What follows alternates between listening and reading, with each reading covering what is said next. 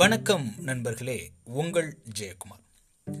Total quality people total quality management படிச்சிருப்போம்.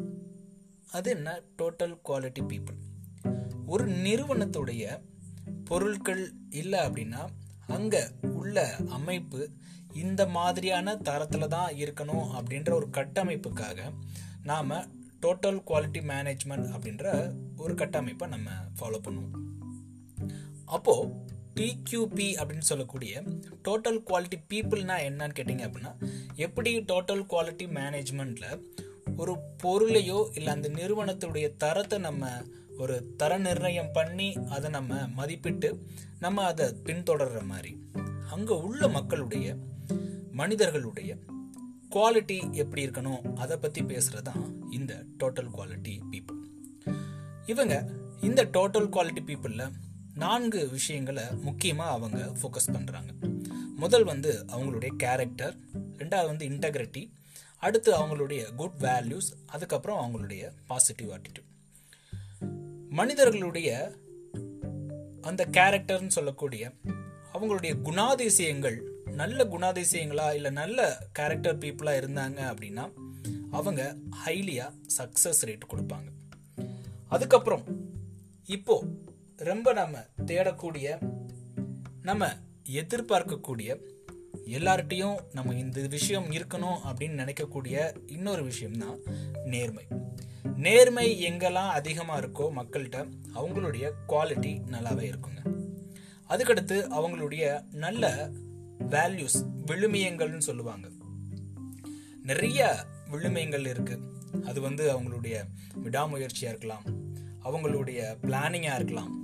அவங்களுடைய ஒவ்வொரு செயலுக்கு அடுத்து எப்படி நம்ம வழிந்து செயல் செயலாற்றணும் அப்படின்ற ப்ரோஆக்டிவாக இருக்கலாம். இப்படி இந்த குட் வேல்யூஸ் அதை பொறுத்தும் அவங்கள நம்ம குவாலிட்டி பண்ணுறாங்க கடைசியாக நான்காவது பாசிட்டிவ் ஆட்டிடியூட் ஆட்டிடியூட் அப்படின்றதான் எல்லாத்தையுமே நிர்ணயிக்குது அப்படின்னு சொல்லி சொல்லுவாங்க.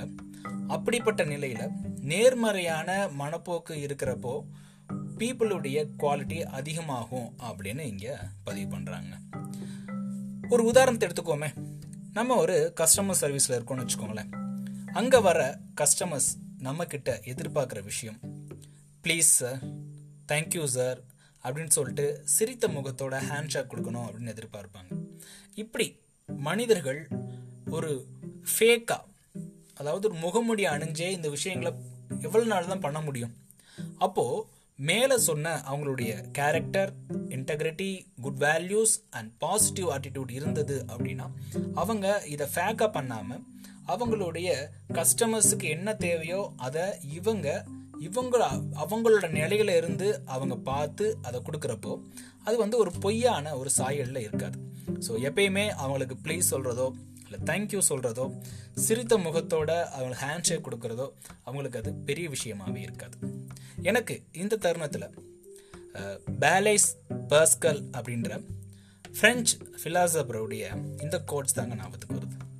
If I hurt your brains I would be a better person அப்படின்னு ஒருத்தர் பாஸ்கலை பார்த்து கேட்டிருக்காரு. அதுக்கு பாஸ்கலுடைய பதில் என்னன்னு கேட்டிங்க அப்படின்னா be a better person and you will have my brains அப்படின்னு சொல்லி சொல்லியிருக்காரு.